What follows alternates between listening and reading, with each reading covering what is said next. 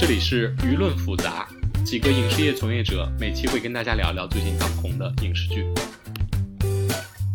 好，我们今天来聊一下那个最近刚播的《锦心似玉》。嗯，然后看了一看刚刚出来的豆瓣评分，大概是两万六千零五十四人的评价，然后是一个六点五分。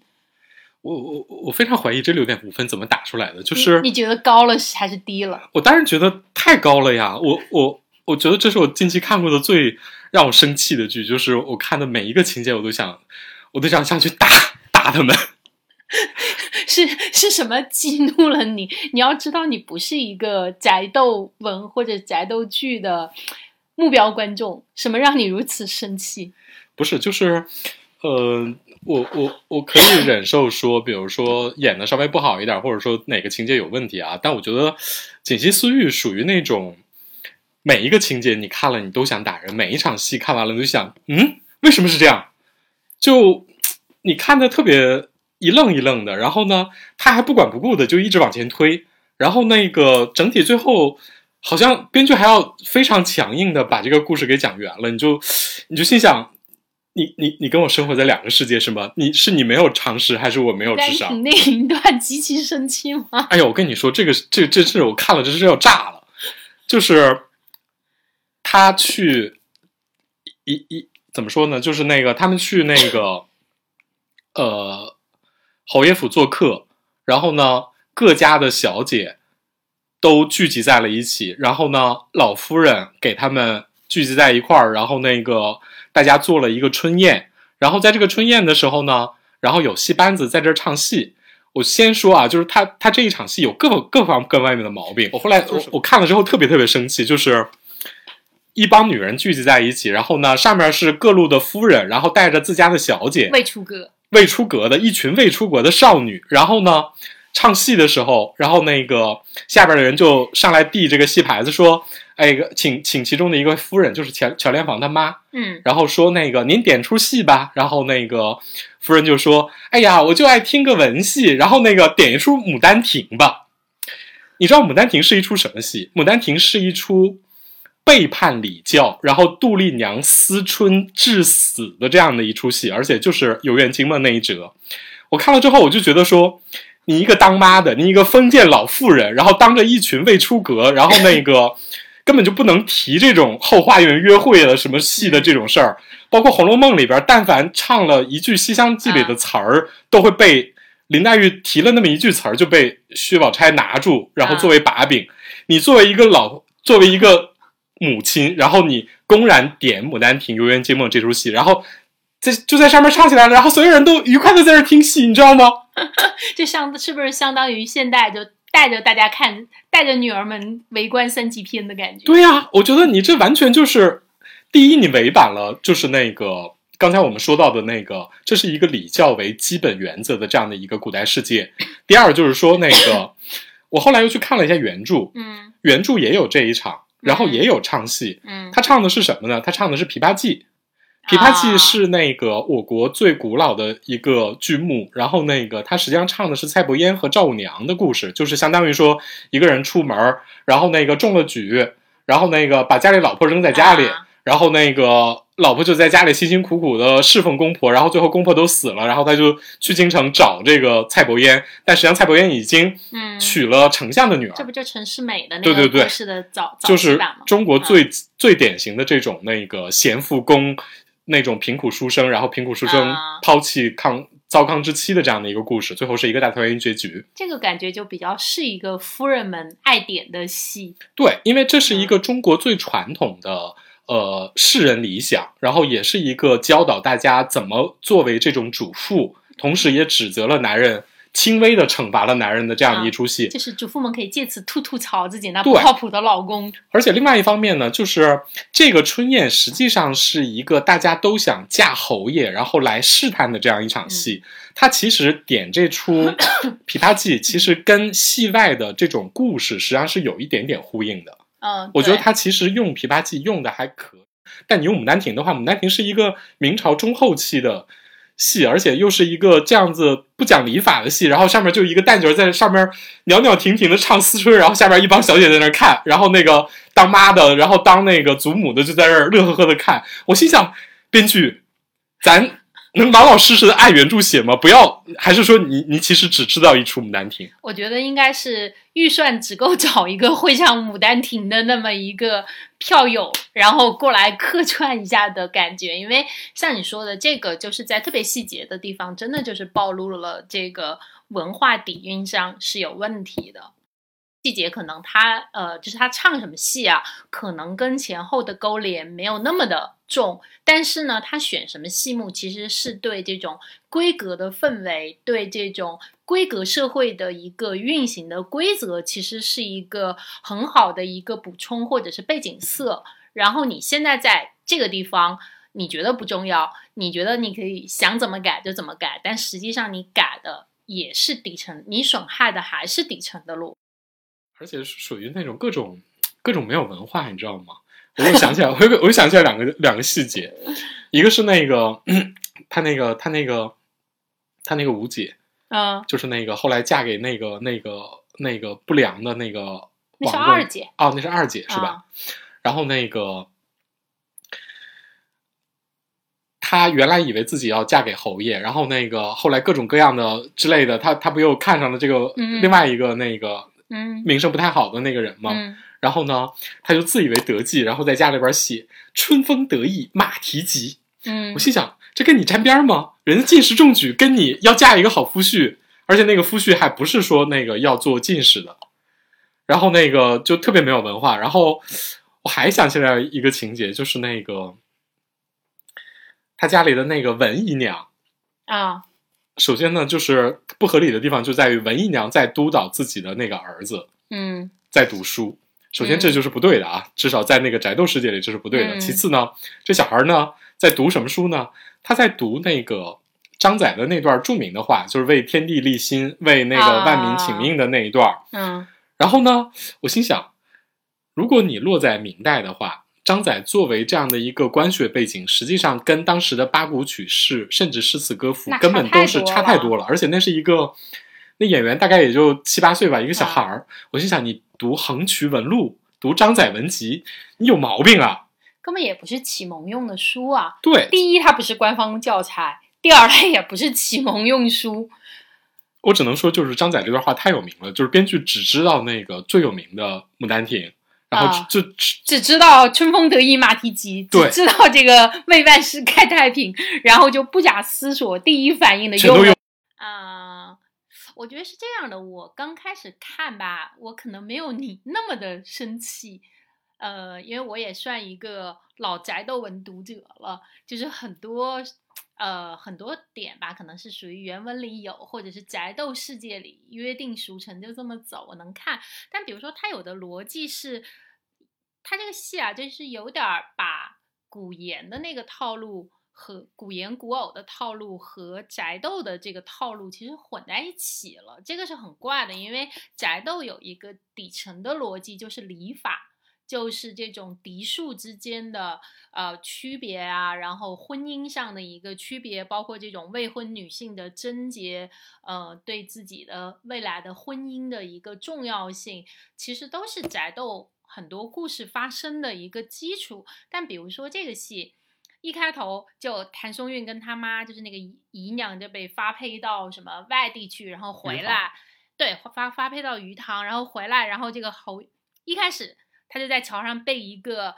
呃坏人，就那个海盗贴身劫持了，也就是说肌肤相贴这么劫持了。然后接下来他姐夫为了救他，射了一箭，他就掉到水里了，他姐夫就下水救他。这个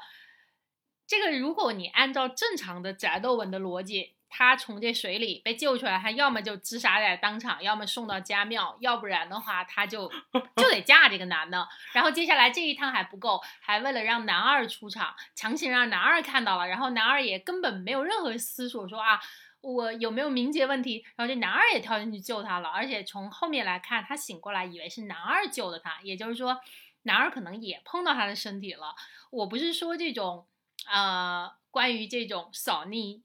书那个缘之一手对书缘之以手的问题，不是说这个，而是说你在你这个世界里，你是按这个逻辑走，那你不能为了让女主和男主相遇，你就突然变成了一个古言逻辑，因为接下来第三集吧，就就往后没几集，他姐姐元娘为了陷害那个。乔就是那个公府的嫡女乔莲房给他们家做妾，就是安排她穿着睡衣和侯爷两个人刚刚独处一间，就抓了他的肩，然后生生逼着他做妾。那这个就是一个宅斗文的逻辑，就是只要这个女的被人撞到跟那个男的孤男寡女相处一室，她就不得不嫁，不然的话，对，为了名节嘛。呃，对，她这个就是一个宅斗文逻辑。那女主就完全是游离于这个宅斗文的逻辑里头的，那这个就很怪，就就特别的双标。而且吧，这个文在这个里面双标还不止一次。就这个女的呢，中间她想逃婚，她就跟她母对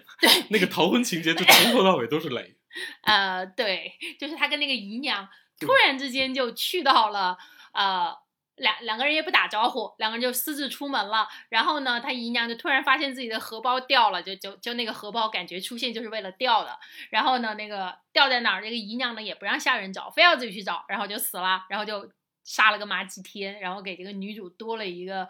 内在缺陷要去解决。然后呢，就是嫡母就开始追究说，你们俩就是私自出门，然后呃。这个是犯忌讳的，呃，让人家知道你的名节又如何如何了。但问题是，这个之前和这个之后，女主为了追查，呃，女主为了跑路，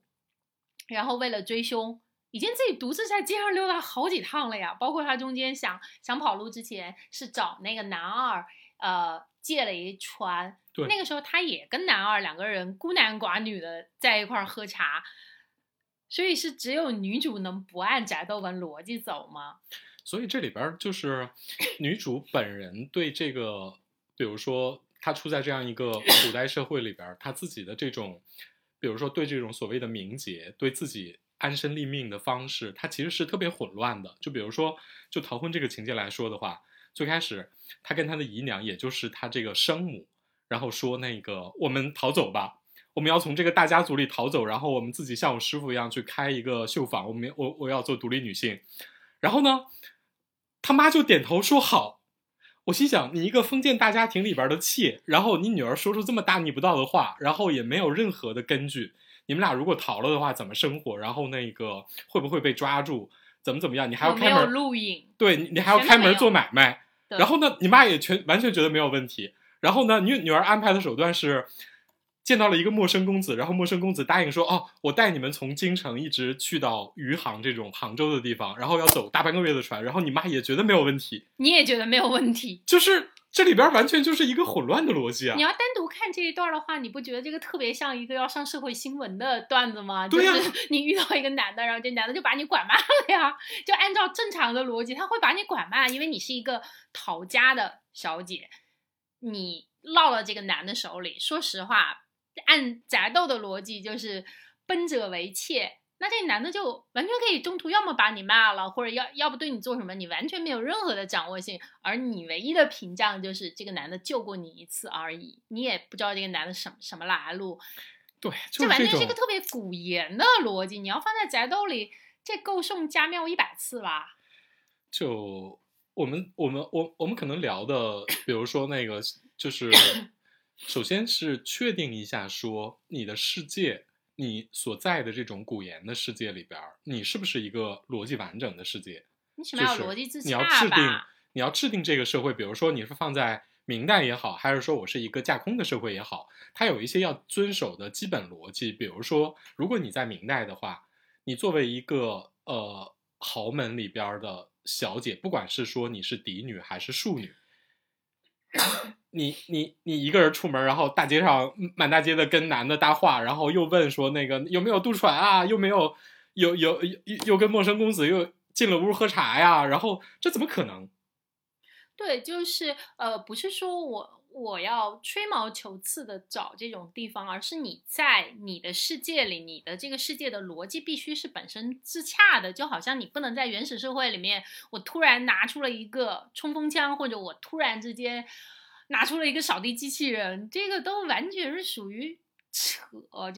对，就是这个剧吧，就是感情线做的也非常不好。一开场呢，就是特别俗套的啊，就是所有的那种古装言情，或者说那个这种那个言情剧都会做的。上来女主就遇到危险，然后男主就把她救了，而且一定是这种贴身接触。然后那个不管是说从树上掉下来了，还是你掉到水底下了，反正都是女的是女女的受难，然后男的要救你。然后呢，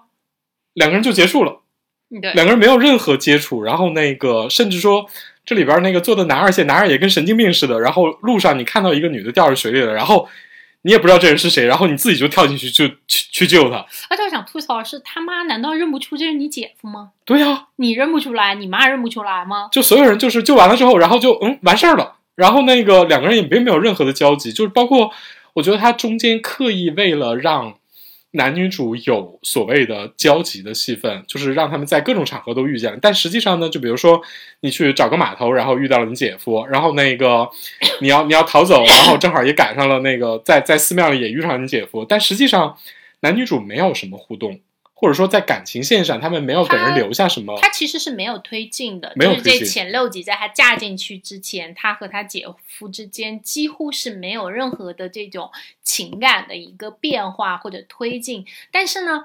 这个部分也很尴尬，就是因为这个时候其实你大姐是活着的，对，你但凡跟你作为一个小姨子跟你姐夫有任何的感情变化呢，这个其实在道德和三观上依然有问题。这个就是涉及到又回到这个宅斗，因为宅斗就是一个女人的世界，你看的是女人在这个职场里怎么去挣扎，你怎么去给自己争出一片天来。说实话，男的在里面不重要，这不是一个古言，就是这个男人的事业线更加不重要。就好像是当年的金枝玉孽一样，金枝玉孽好看，难道是因为皇帝出来跟大家谈了很多次恋爱吗？没有，他是个工具人。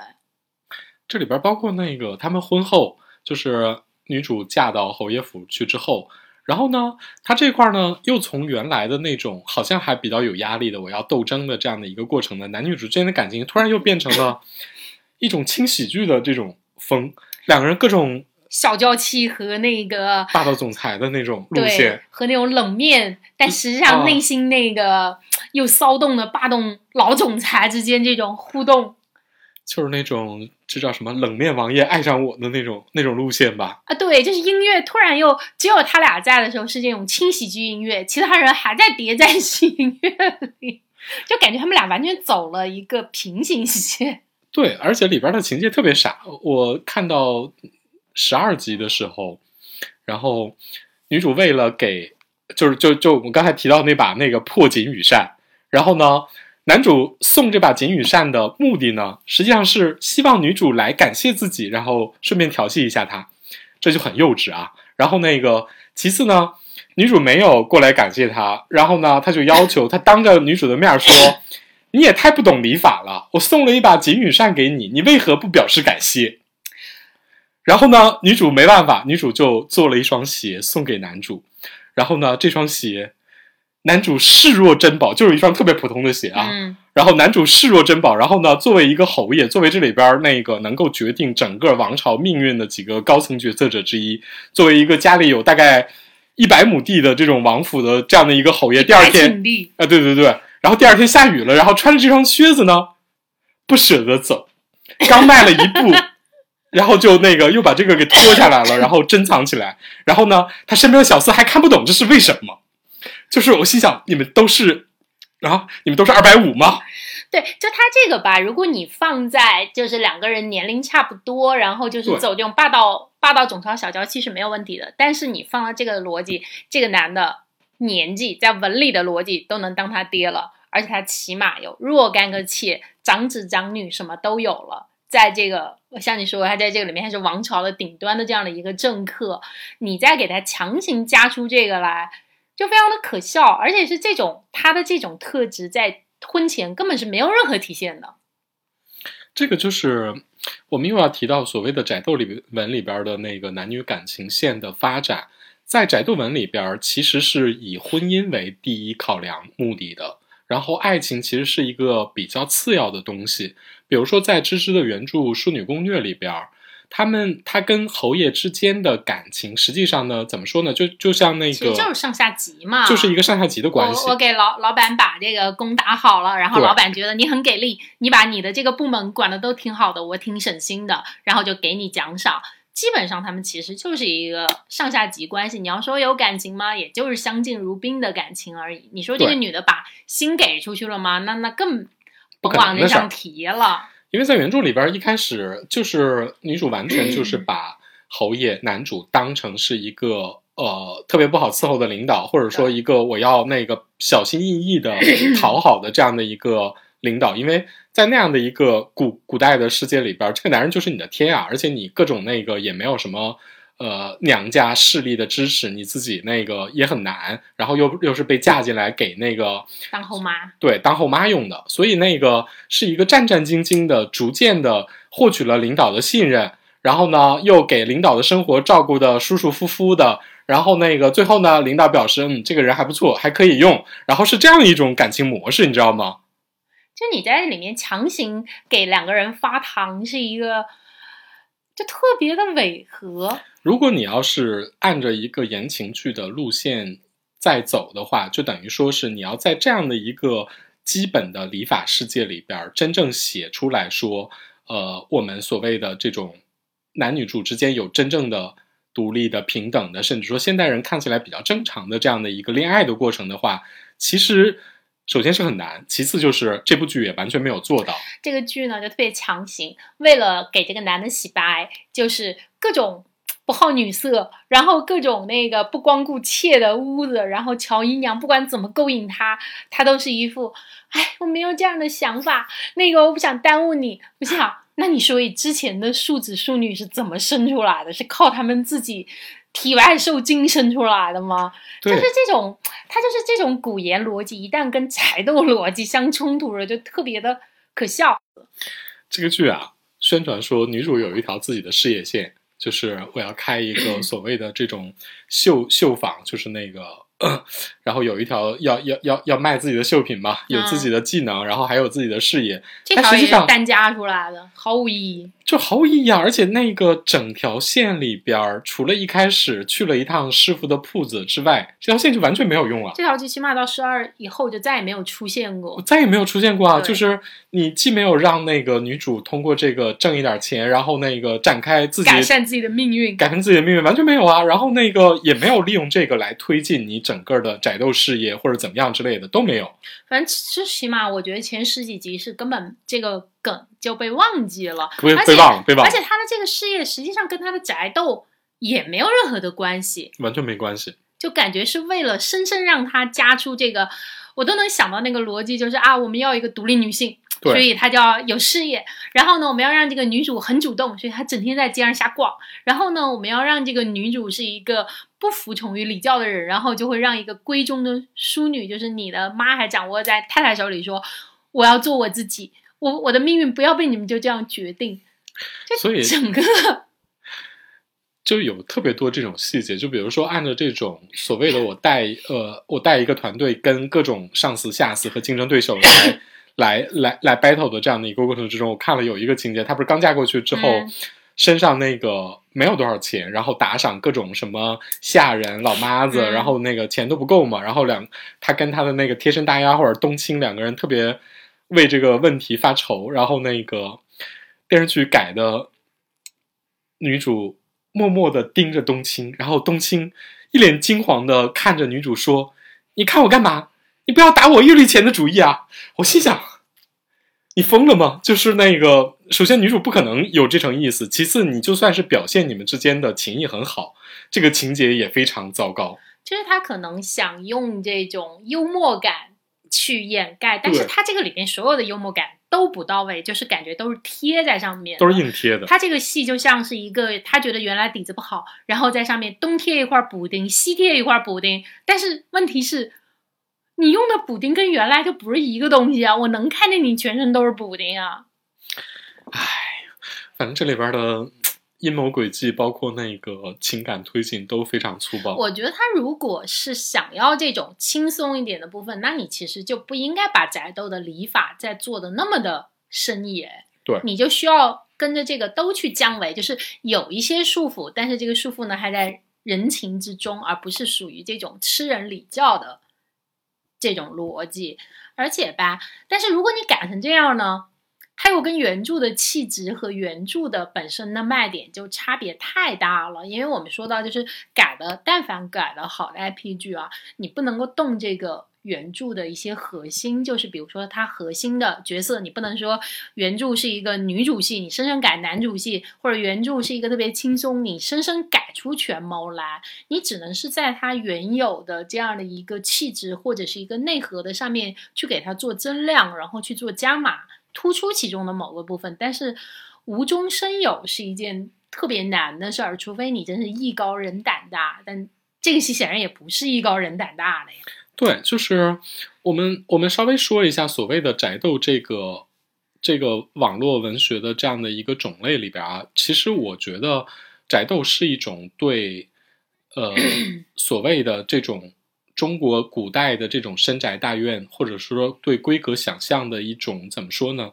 它它某种程度上也是一种娱乐化的内卷。而且我觉得它是一个阴暗化的内卷，就包括举出一个例子，它里面对嫡庶女在婚姻上特别的强调，但其实中国的礼法社会里面是以父系为主的，对，就是只要你的父亲的地位够，母亲的地位有一定的影响，但是没有那么大的影响。就比如说明清，就算是一个礼教特别森严的时代了，但是也经常会有，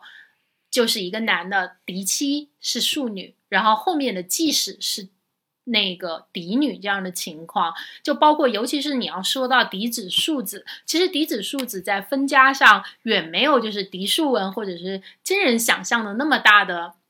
一个问题。其实大家在分产上几乎是一样的，也就是说长子呃可能会继承这个家里的比较多的一个主产，然后呃这个是长子，就是不管是谁，反正只要长子都有的，剩下的那个。其余的弟弟再去均分有没有区别？区别其实往往可能是在他妈的嫁妆的分配上，而不是在父系给他们的这个上面的分这种区别上。尤其是在有科举的情况下，嫡庶子的区别就更小了。我觉得这种嫡庶的区别，很大程度上其实是宅斗文深造出来的一个传统，就为了加压力嘛，天天生家族鄙视链啦。最通俗的那个，或者说。最广为人知的例子就是《红楼梦》里边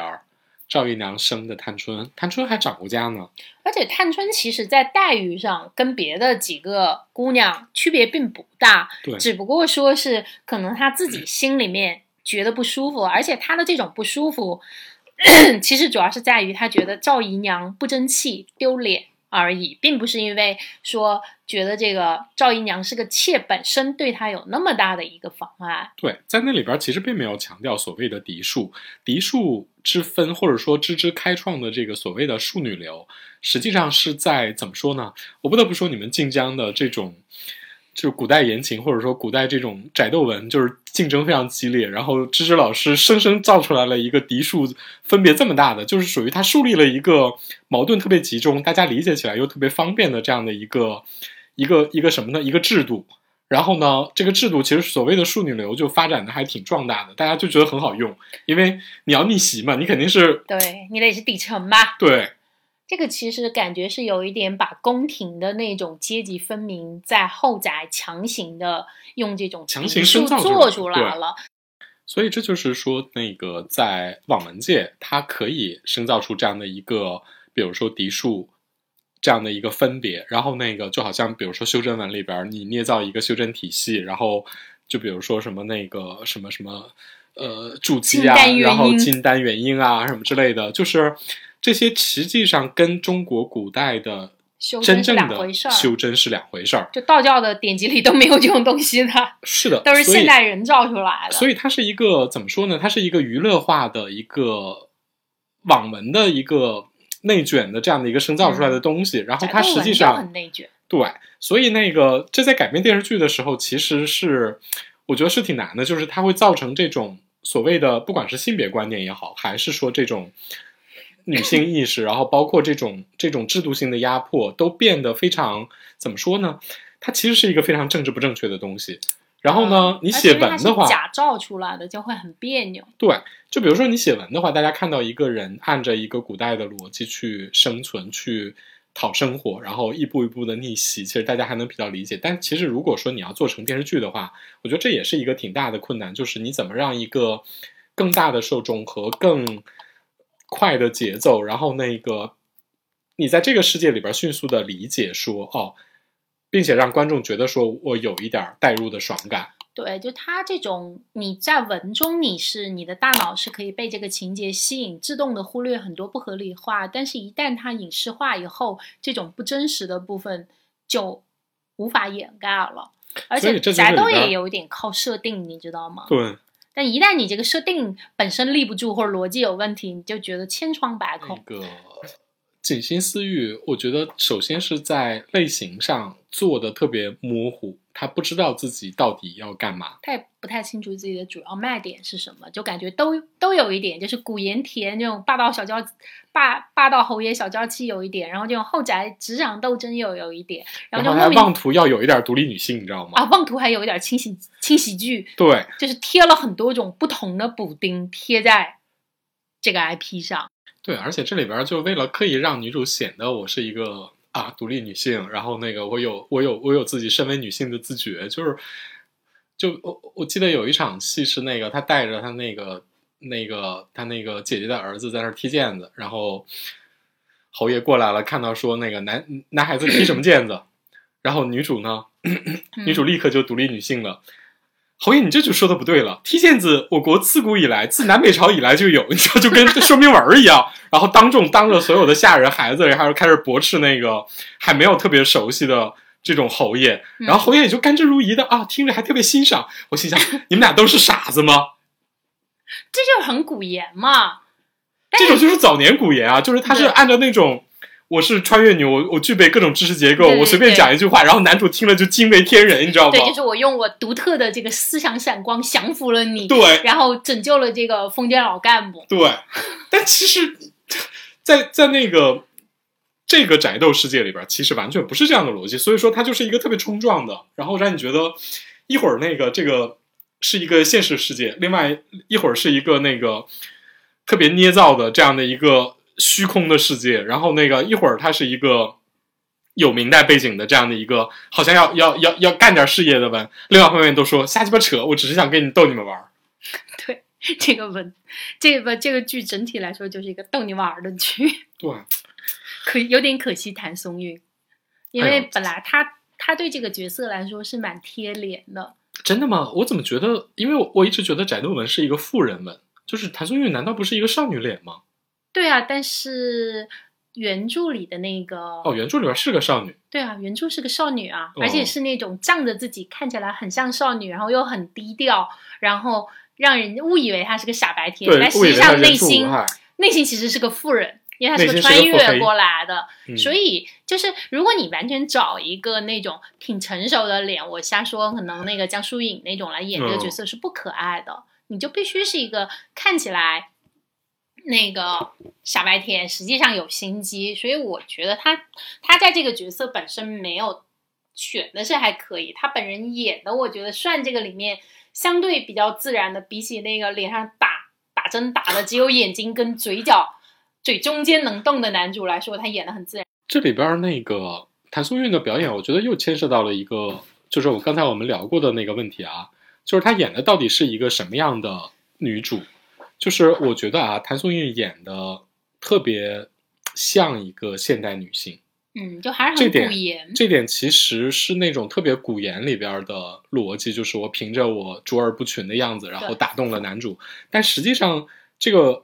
剧或者说这个世界里边的基本逻辑，比如说在原著里边，原著里边女主是靠伏低做小，然后以听话、贤淑，然后那个稳重，然后善解人意，然后能包容各种，那个是一个特别符合所谓的封建礼教的这样的想法。然后包括那个各种照顾照照顾所有的人，对妾也特别好，对丫鬟也特别好。然后那个，就比如说原著里边，其实应该比较是那个《金枝玉孽》里面安茜那样的一个人。嗯，对对对对我，觉得虽然谭松韵是这里边演技最好的，但是我觉得她演的那个人物到底是什么？因为这个剧的问题啊，所以她其实是有点问题的她解决不了，这个问题。对，她就不像那个在《锦衣之下》里，虽然《锦衣之下》的剧本也有无数的 bug 吧，嗯但她起码跟那个角色那种演法是很对的。对啊，那个角色那个人物跟他那个人物的逻辑跟他本人的表演是完全是贴的是很贴的。这个不对，这个角色本身就是有问题的。是，但是你你那个角色本身，你你就算找当年全盛时期的张可颐来演，能对吗？也不好看啊，演的跟李纨似的，肯定就。哎呀，所以然后呢，这个戏又在别的部分做的，我忍不住发出老同志的感叹，就是心中几个大字：封建糟粕。就太封建糟粕了。就首先是你一旦脱离了皇宫这种逻辑，你去看一个男的整天三妻四妾，你天然的你就觉得，我知道有，但是有必要吗？然后另外就是动不动有一个丫鬟犯一点小错，就是叫来人牙子把他骂了，就是这种对于人权或者对于女性或者的这种特别的不尊重，然后所有人都习以为常。我我觉得这种真的就特别糟粕。我不是说他没有，但是问题是你有没有必要用很大的力气去表现它？如果你是想表现封建礼教对人的压迫，那你在女主的身上又完全的看不出来。你就举一个《金枝欲孽》的例子，《金枝欲孽》里面当时就有一个小宫女，就是。被这种权贵，就是被这种妃子的斗争牺牲了，然后一个帮她的侍卫呢，呃，应该是孔武，就是那个陈好演那个角色，就把他的一个遗物悄悄的放在了那个呃皇帝祭祖那种太庙那个牌位嗯后，他就说以后我就要他们这些人在拜祖宗的时候，实际上就是在拜你。嗯，我觉得他这种就是一个真的是，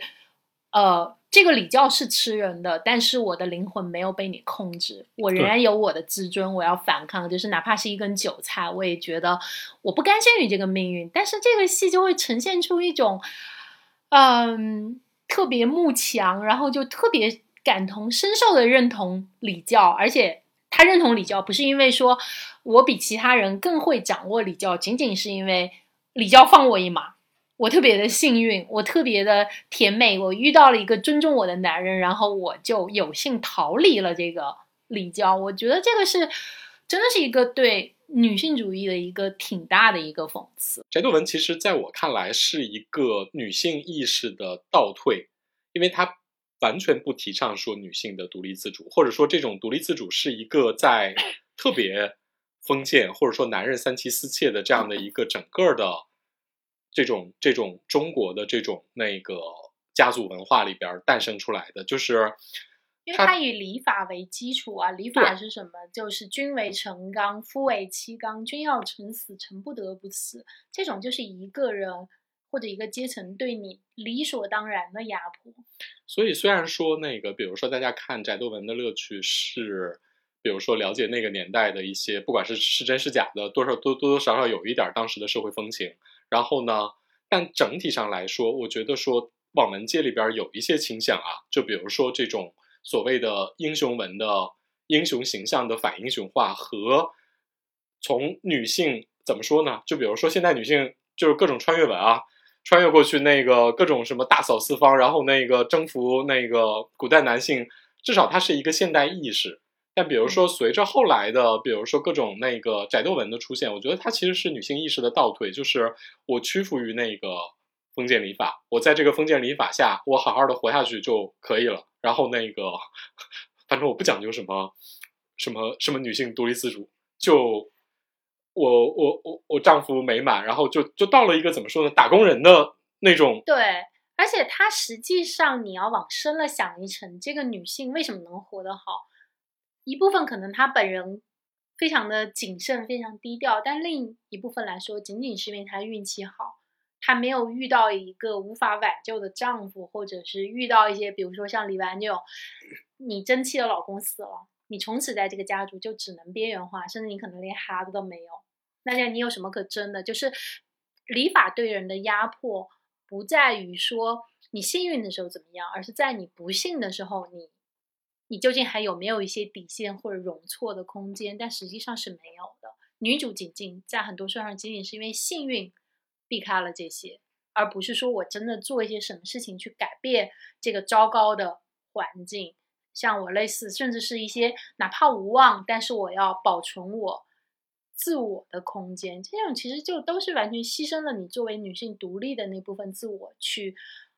跪舔这个环境，然后获得一些这个环境抛给你的残渣，然后你以此星星自得。对，所以你看啊，宅斗文一方面是对所谓的中国古代的。内宅和规格的一种内卷化的想象，就甚至创造出来了所谓的嫡庶，这个嫡庶嫡庶女之间的这种巨大的阶级差异的这样的一个文化，然后来做这种内宅描写。另外一方面呢，它又是一个比较悬浮的东西，就是它给你寄托出你在封建时代如何那个按着所谓的封建时代。走向人生巅峰，然后嫁得如意郎君，然后那个郎君有三妻四妾，你把他们管得服服帖帖，就这种想象。而且你想，这个女的，但凡遇到，比如说你你没嫁过去，夫婿死了，你你父亲可能就要求你守望门寡，或者直接就要求你吊死。对，你能怎么办？你在这种跪舔的情况下，你能怎么办？其实你根本是没有任何反抗的余地的。之所以你能保有好像看起来繁花似锦的生活，仅仅是因为。女主模板的幸运而已，对，这才是呃女性为什么我说女性意识在这里面的倒退和这个中间的悲哀。当然有一些宅斗小说会有涉及到这种少量涉及到这种女性对于自己生活的一个反思，但是这个不是嗯宅斗的一个主流。对，它也是一种想象嘛，就是还是一种非常娱乐化的想象。如果你真的比如说你去安徽民居看一看那森森麻麻的那种贞节牌坊。然后再去看一看，比如说江南有一些真正的当年的秀阁，秀阁，你看看那个小姐究竟住在哪儿，你就 根本就梯子都抽了，你就只在那个秀阁上，就是那么两三平米、十平米，你待在这个上头，你就这样过一生，从这个小小天地到另一个小天地。所以不是说你不能够复原历史，而是说你究竟是去强调历史什么部分？你作为一个娱乐产品啊，因为宅斗文归根到底它是一个娱乐性的商品，你你去强调这个里面的什么东西？你是去强调一个人不肯磨灭自我，还是强调一个人对环境的无限妥协？甚至说你加入到这个阶层去，呃，成为既得的利益者，无形中去欺压其他的一些人，鄙视其他一些人。我觉得这是真的是两种选择，所以啊，中国 就是女性网络小说里边的女性意识也是一个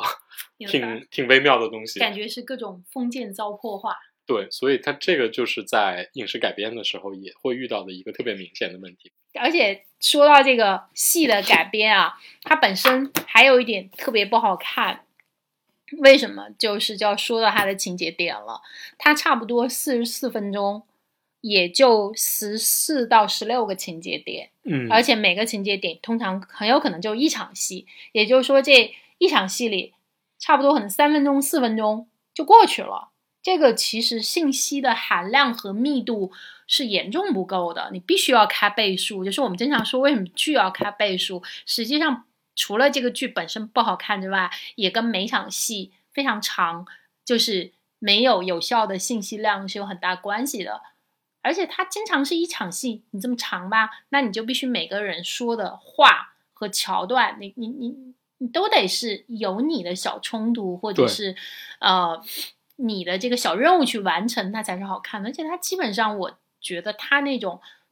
通关感、解决小任务感是没有的。它这里边就是，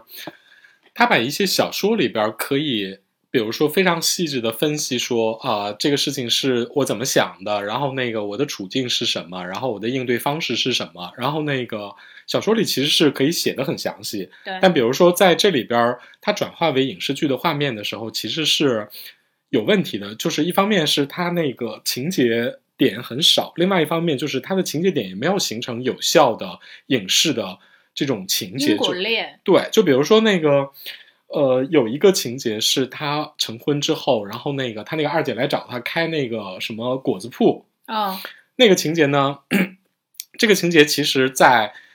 呃人物关系上是有好几重的作用的。第一个就是说，那个他现在变成了侯爷的夫人，然后呢，他姐来找他呢是要利用他们家的这个名号，然后呢。他要点出来说，我现在的处境有了这样的一个名气，但实际上我自己是没有钱的，嗯我出不起。我我我我姐跟我说，那个你得掏一百两银子给我，咱们合伙开一个那个果子铺。但实际上我自己的月例钱还没有发下来，我实际上身上只有二十两银子。然后呢，我又很窘迫，同时呢，他也知道说他这个姐姐没有怀着什么特别好的心思，然后要打着他们家的旗号去那个占便宜，他又不想答应这事儿，但是呢，他又不知道侯爷对这个事情的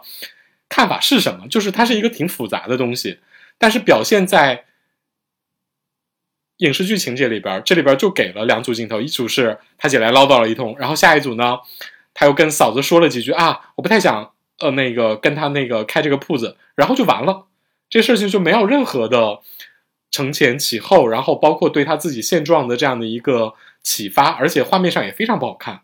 对，然后他就等于他特别单拎，他这个里面有特别多单拎的情节，包括他刚嫁进来的时候，第一天去请安，然后就是乔莲房呢在逗那个逗他姐的那个孩子，嗯，然后呢，他也过去，然后就各种含笑，然后给个香包，然后乔莲房接过去，然后又假作不经意的把那个香包给拿走，然后他自己就三言两语说啊，那个父亲的妻子叫什么呀？然后小孩说叫母亲，说哎，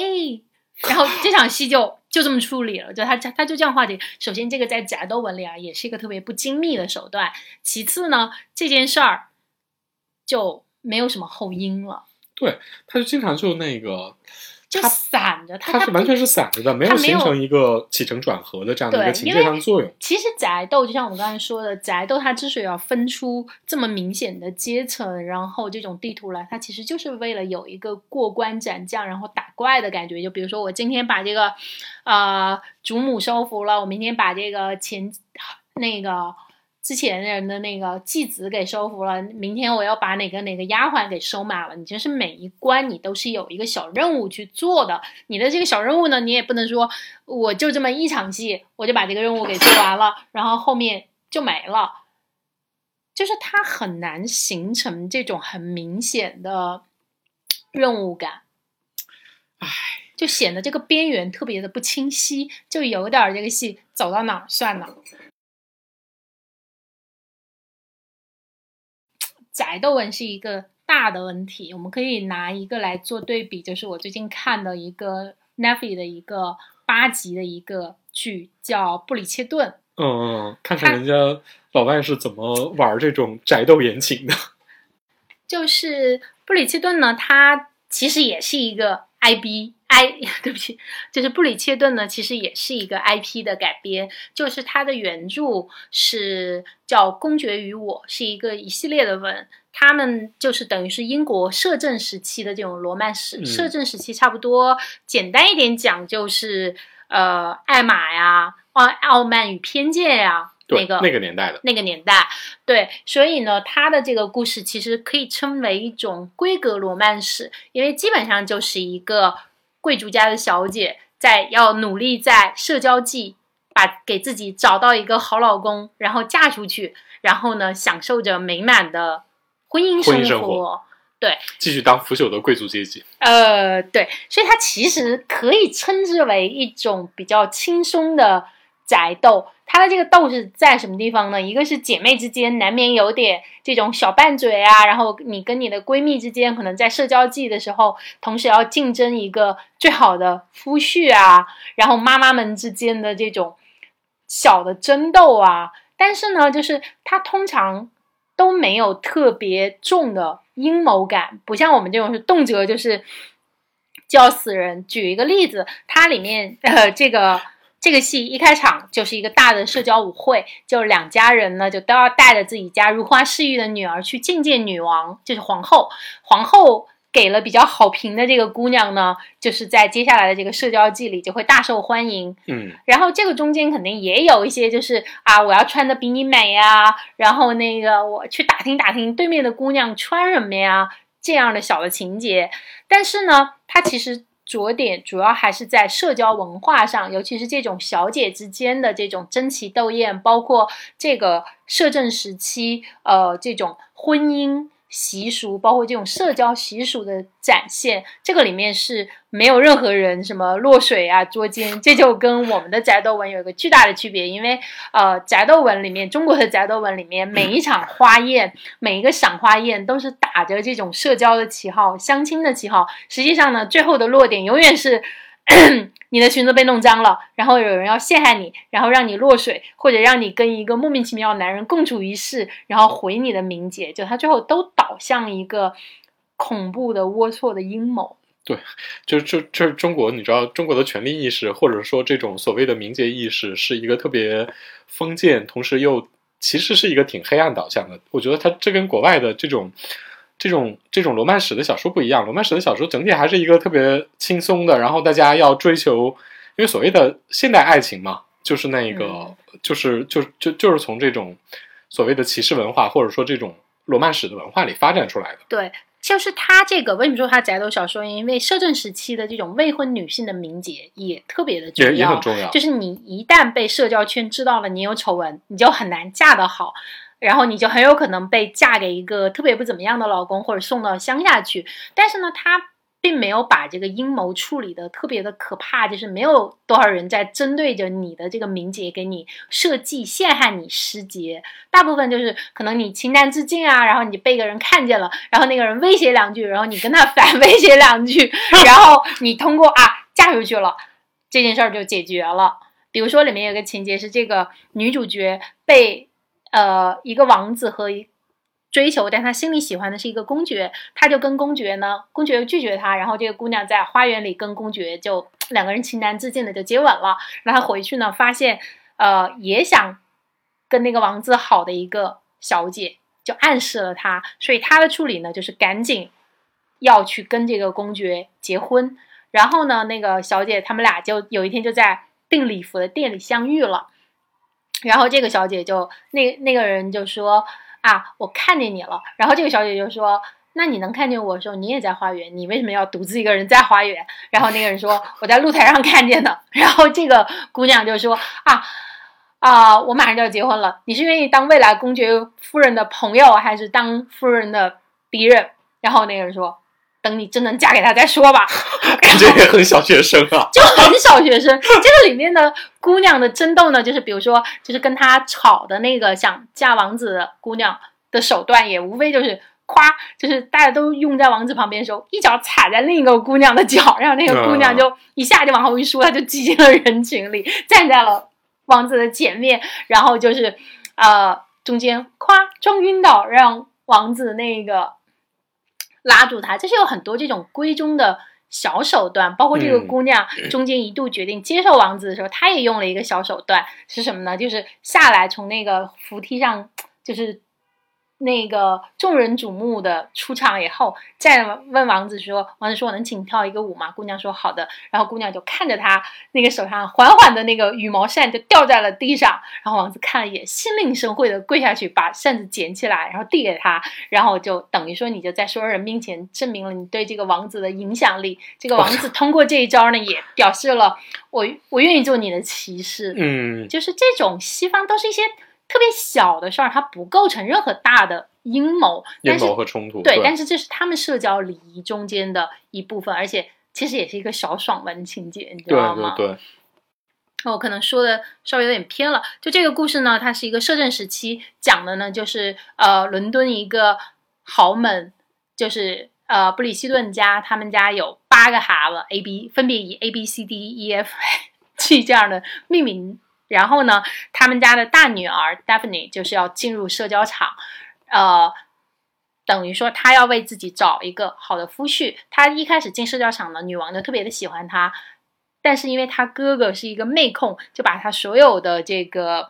追求者。都赶开了，导致门前冷落。然后社交小报这个，因为它这个里面还有一个 Gossip Girl 的设计，就是一个整天在那儿说绯闻的一个匿名小报，就开始批评这个姑娘。然后这个姑娘就觉得完了，我嫁不出去了，我我只有一个特别糟的求婚者。然后机缘巧合呢，她就跟公爵认识了。这个公爵的设定呢，也特别特别俗气，就这个公爵是一个因为被父亲虐待过，所以呢决定终身不婚的这样的一个浪荡子。然后是他哥的同学。这种经典搭配啊，呃就是那种奥斯汀的那种，对对对，就是我我不打算结婚，但是我为了你改变，对，然后两个人就做了一个假契约的约会，就在这个社交季里，他们俩假装是一对儿，这样呢，这个男的就不会被那些疯狂的丈母娘纠缠，这个女的呢。就会吸引来其他更好的追求者，因为他们的社交文化是这样的，就是这个女的一旦被一个特别高级的男的看上，其他的身价男的就涨了，身？价就涨了，其他男的更加觉得 OK，我要追你，奇货可居，对，就好像大家如果能够泡到国王的情妇，大家不会觉得有问题，大家就觉得哇，好自豪。对，互相抬个价，对，就就互相抬价嘛。他们俩就在这样的情况下开始进展这个故事。所以呢，它其实也是跟我国的宅斗文是很像的，它也是分两个地图，就一个一个婚前的地图，然后一个婚后的地图。嗯婚前的这个地图呢，基本上就是围绕这个姑娘能不能嫁一个好的夫婿，然后中间夹杂了无数场的舞会啊、野餐会啊、婚宴啊，他在这个里面去铺陈他的整个故事，但他相对来说还是比较轻松的，他没有就是我们这么强的这种，嗯、这么强的阴谋。然后他要说鄙视链吧，也有，比如说长得不好看的姑娘，然后嗯那个嫁妆不够的姑娘，你就属于这个里面的次品，对他就会也有，但是他没有那么强的阶级的一个分别。所以在这样的情况之下的话，其实表现出来的这种，呃，不管是制度也好，还是说男女主的感情发展也好，还是说整个的那个最后看起来的那个 桥段的轻松感和那种小的细节，都还比较好玩一点儿。对，这个而且它其实这个里面它是有一套很完整的他们的礼仪，但是整个剧的进展，包括男女主的所作所为，都是在这个礼仪的框架里面去做的。就是他没有像我们刚才说的，就是其他人在走礼法路线，你本人走古言路线，这个是没有的。它这个是一个很完整、很自洽的一个世界，但是呢，它肯定要有现现代的东西，比如说，就是一个规格的小姐，你能想象在这种社交的环境里，其实对她的要求是束缚是很多的，很多事儿她也不能主动做。她并没有说像锦心似玉一样强行给女主加什么母亲背祭贴啊，然后自己在街上瞎逛，然后去去跟男二有男一男二有交集呀、或者说自己卖刺绣啊，卖刺绣全都没有。这个姑娘就是一个老老实实的闺中少女，一心就是给自己找一个好丈夫。对，但是呢，她的主动性是怎么体现呢？就是 求婚，就是这个男的说，呃，我我虽然爱你，但没有办法跟你结婚的时候，就是他已经要简简直就要跟他哥哥决斗，两人必死的时候，是这个姑娘赶到现场阻止了，说没关系，我们俩结婚。然后到了后面，就是两个人婚后有一点误会吵架的时候，也是这个姑娘。主动告白，说是你让我燃烧，就是嗯在他们俩关键的感情的这个节点的推动，或者说做主的人其实是这个姑娘。嗯，这个男的其实是配合她，然后包括在一些关键时候救她，但他们俩主要推进的是这个女孩儿，所以你不会觉得说啊，这个女孩儿她没有动作，她特别被动，就是戏剧动作里的被动。或者主动不是在于这个姑娘一定要上蹿下跳干多少事儿，而是在于这个世界的变化，这个关系的主要的推进是不是由这个主角去完成和促进的？这就是影视的动作和文里面的动作，或者我们从通通常理解的动作是不一样的。因为影视剧里动作有可能就是台词都可以构成动作，只要是我的这个台词让我们的关系发生了变化，让这个事件发生了变化，这都是动作。嗯，他这个里面做的就比锦心似玉的理解是好很多的。呃，另外就是他除了呃这个主角本身的戏之外，他还是安排了很多副线，因为他们一家很多兄弟姐妹嘛，然后包括他还给他安排了另外他们隔壁。一家的几个女儿，包括那个未婚先孕的表小姐，对，这个里面也有一个宅斗文里面经常出现的啊乡下来的表小姐，而且这个表小姐还未婚先孕，然后要找这个女主的哥哥当接盘侠，这样的一个，我们就开玩笑说，果然所有的表小姐都不是省油的对灯，，都不是什么好东西。都黑化了。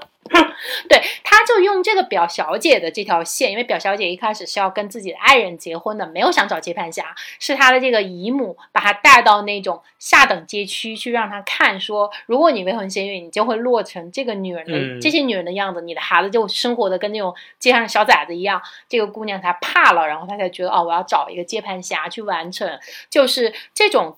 礼法或者规矩对于女性的这种压迫。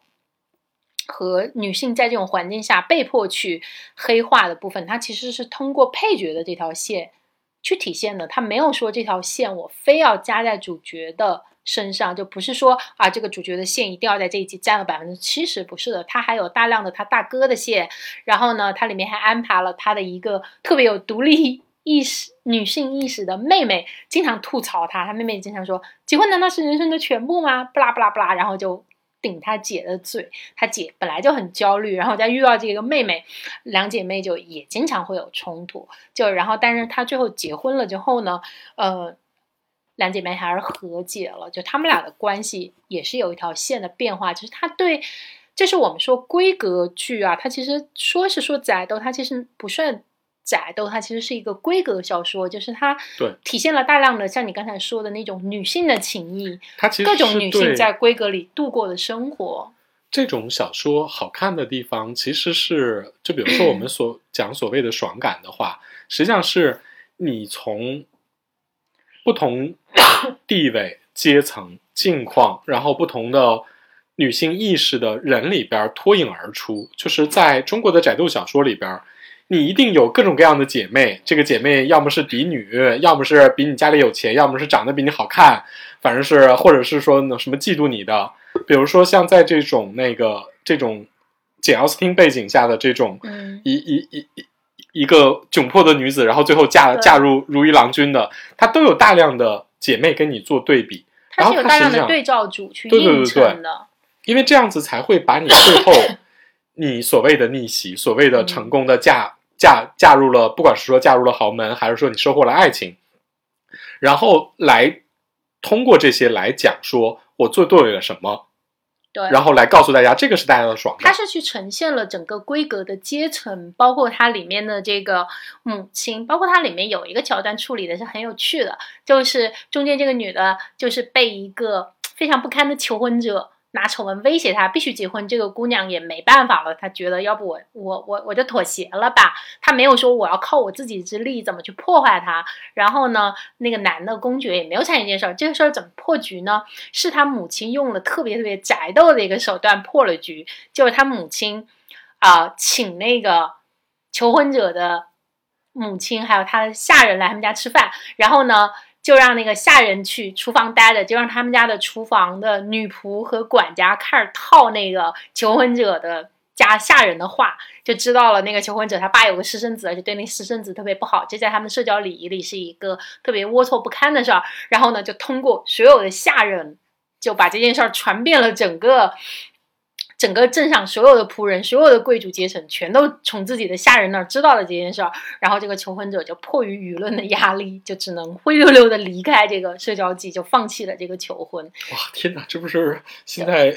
微博上经常运用的手法吗？对，但是这个手段就特别的后宅，后宅对，就特别是这种你想象中的宅斗，嗯，就它不是通过那种什么。我妈突然被倭寇 杀了，然后我要嗯去、去去救她，不是的，这个是一个特别后宅，而且特别符合他们的这种社会礼仪。这这个就是完全在他们的礼仪系统里，你通过你在既有的规则里去利用这个规则的漏洞来破局，这个就是很好看的，非常的的宅斗。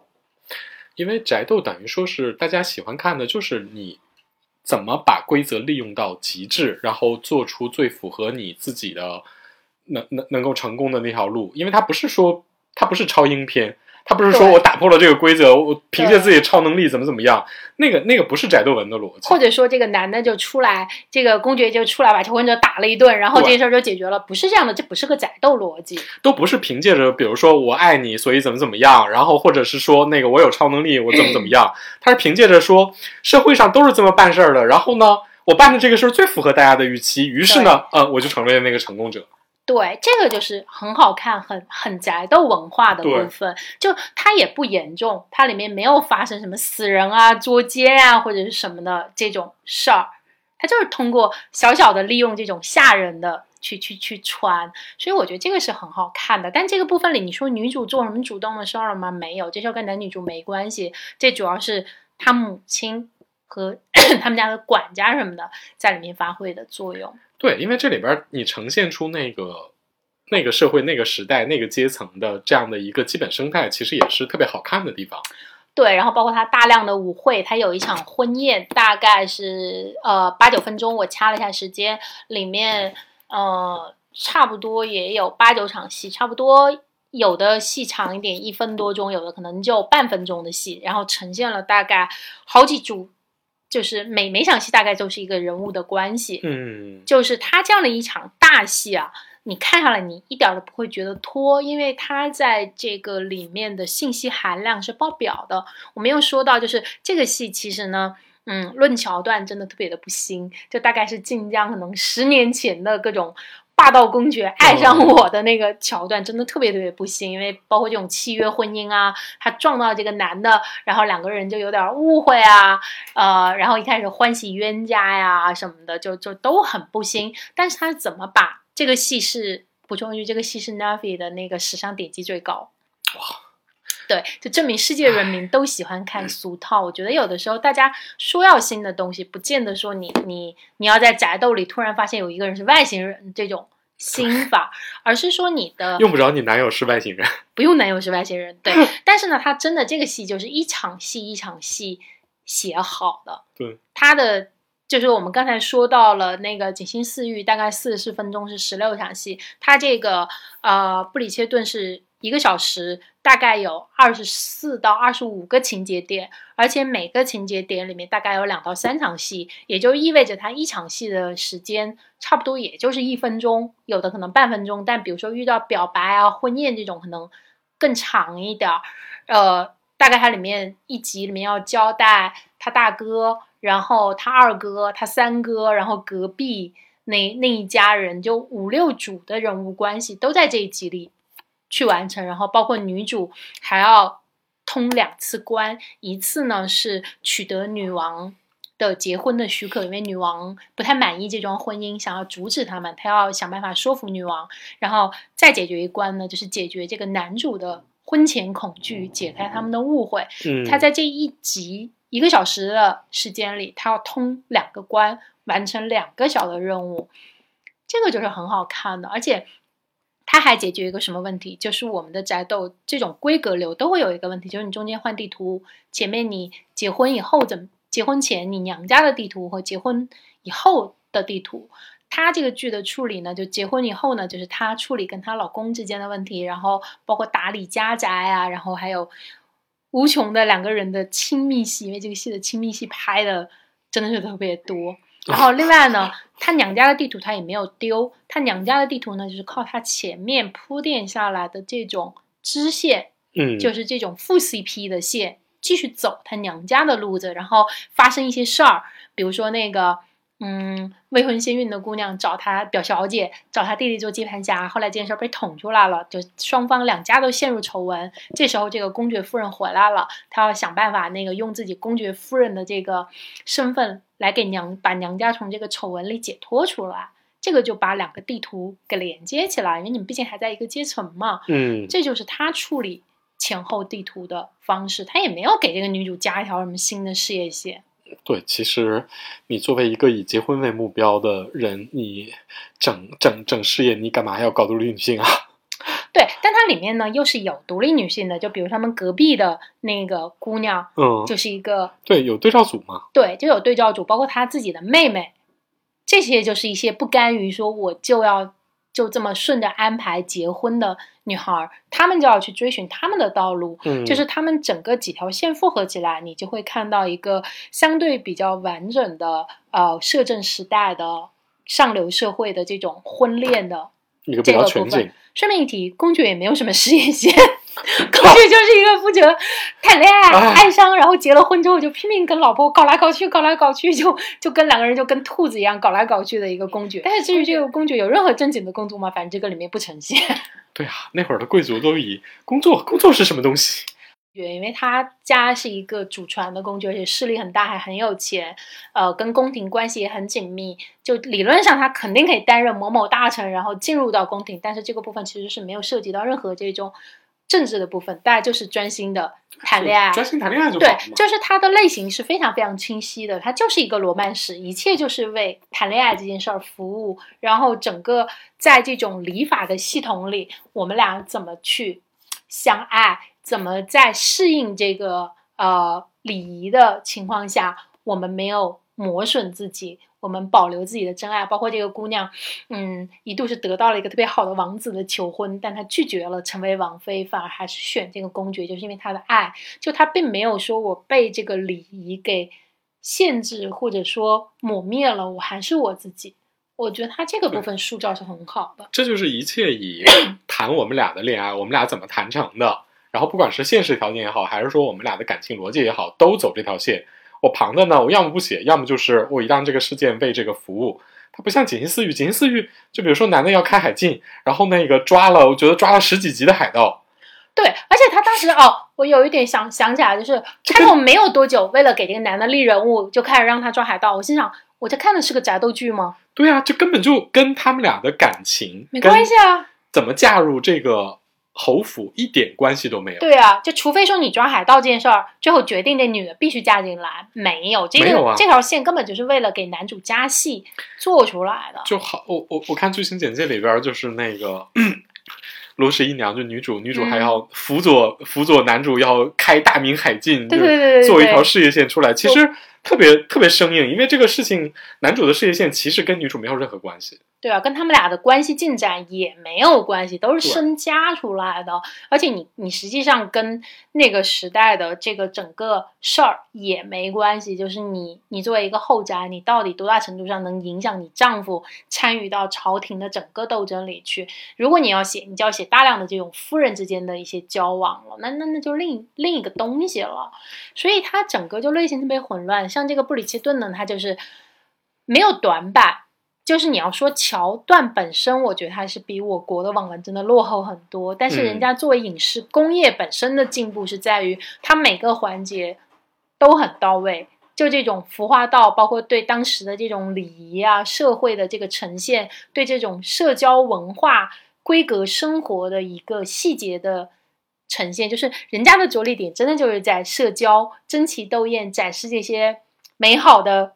甜美的上流社会上，而不是在于，呃，不像咱们这所有的赏花也好，或者赏雪也好，或者连个诗也好，最后它必定得导向一个谁要害谁的一个阴谋，对，我觉得这个就是搞得很沉重。就是，比如说宅斗文为什么流行？我觉得很大程度上是因为大家其实对古代的规格生活，不管是说你未婚的时候做小姐的时候的。比如说你是呃什么样的身份，你平常的社交生活是什么的，然后你怎么找夫婿，然后那个父母是怎么对你进行教育和这种做婚姻规划的，包括比如说婚后你怎么当一个主母，其实大家都是有这种好奇心的。对，是的。然后你不去展示这种文化，你光谈恋爱，就是你要么就是古言我我专心谈恋爱，对，我把感情写的特别好，然后那个是不是符合当时的社会风俗啊，这个都不重要。嗯，要么呢，你就是尽力的像人家人家那个这种那个女王时代一样，就是把这种社交文化给展示出来。就是你你都没有的话，你让我看什么？对，就是哪怕你觉得你没有办法说中国，呃，你看你落的朝代，因为如果你落在唐的话，嗯。其实男女之间的交往相对还是多的，而且你想，宝玉什么的不也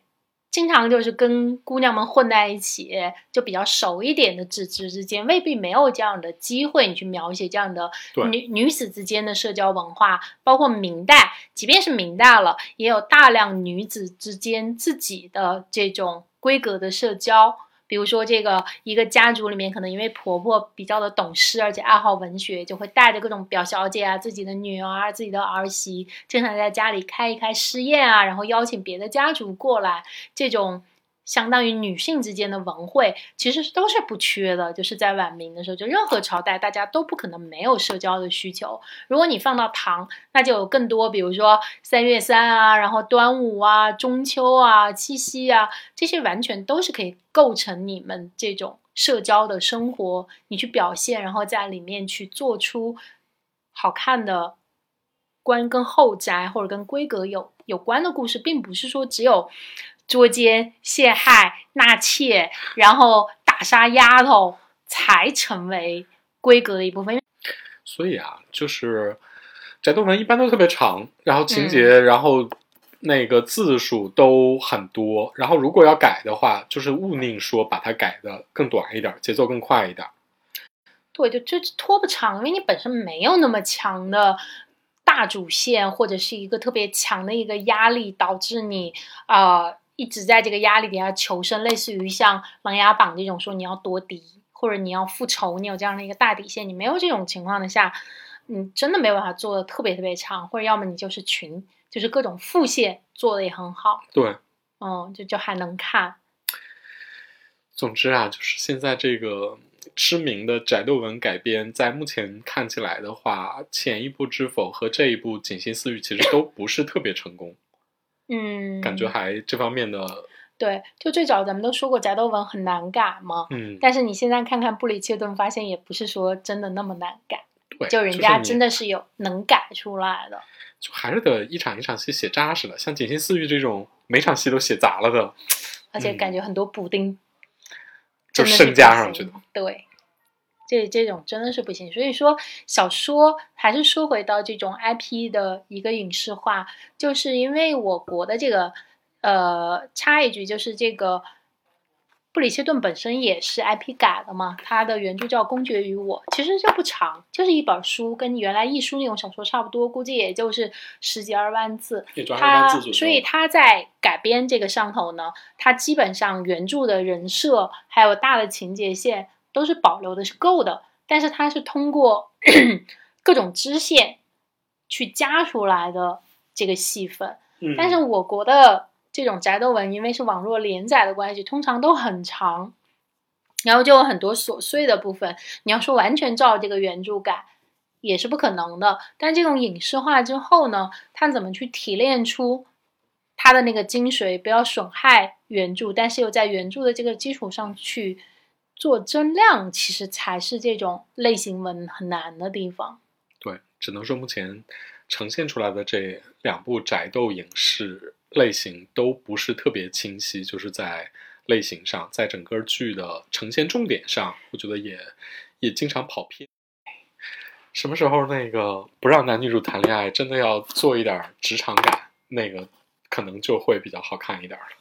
还是往拍短了做，还是信息含量多点儿，然后拍短一点儿。对，还是就是就是宅斗升级打怪，其实还是一个挺好的方向。就就。对，不是说这个梗俗，大家不爱看，就是现在很多流行像布里奇的那种那么俗，那全世界人民都看呀。对，嗯嗯，然后呢，它就是信息量做的，虽然梗俗，信息量做的大，然后呢，呃，每场戏的台词写的也很机智，大家的表演都交足分，在这种整个环节没有任何拉胯的情况下。就俗点没关系，大家看的是很舒服的。因为大家看类型片的时候，你是不可能要求它有很强的文学性或者是探索性的。你只要得到了我在这个类型里很满足的部分，气氛你就能往下看了。对，只要当时就就就就跟吃快餐一样，就是你你当时吃爽了就够了呀。对啊，你只要薯条够脆。然后那个肉饼够多汁，我难道会在这会儿来跟你讨论说这个东西特别不先进、特别不环保，然后热量是个垃圾食品吗？我我不会拿这个是不是垃圾食品来要求你。你只要吃的时候，别突然之间吃出一石子儿或者吃出一虫子来，你就能一直吃下去啊。吃完之后你觉得什么垃圾？那吃当时吃挺爽啊。对啊，或你给我一块特别疲软的人造肉，那都不满意啊？怎么回事啊？我就是来吃垃圾食品的。你你这会儿再给我一个人造肉，几个意思？我觉得我被驴了。唉，想想我们花在看《金星四欲》上花费的时间，真是 非常同情自己。嗯，我为人民看烂片。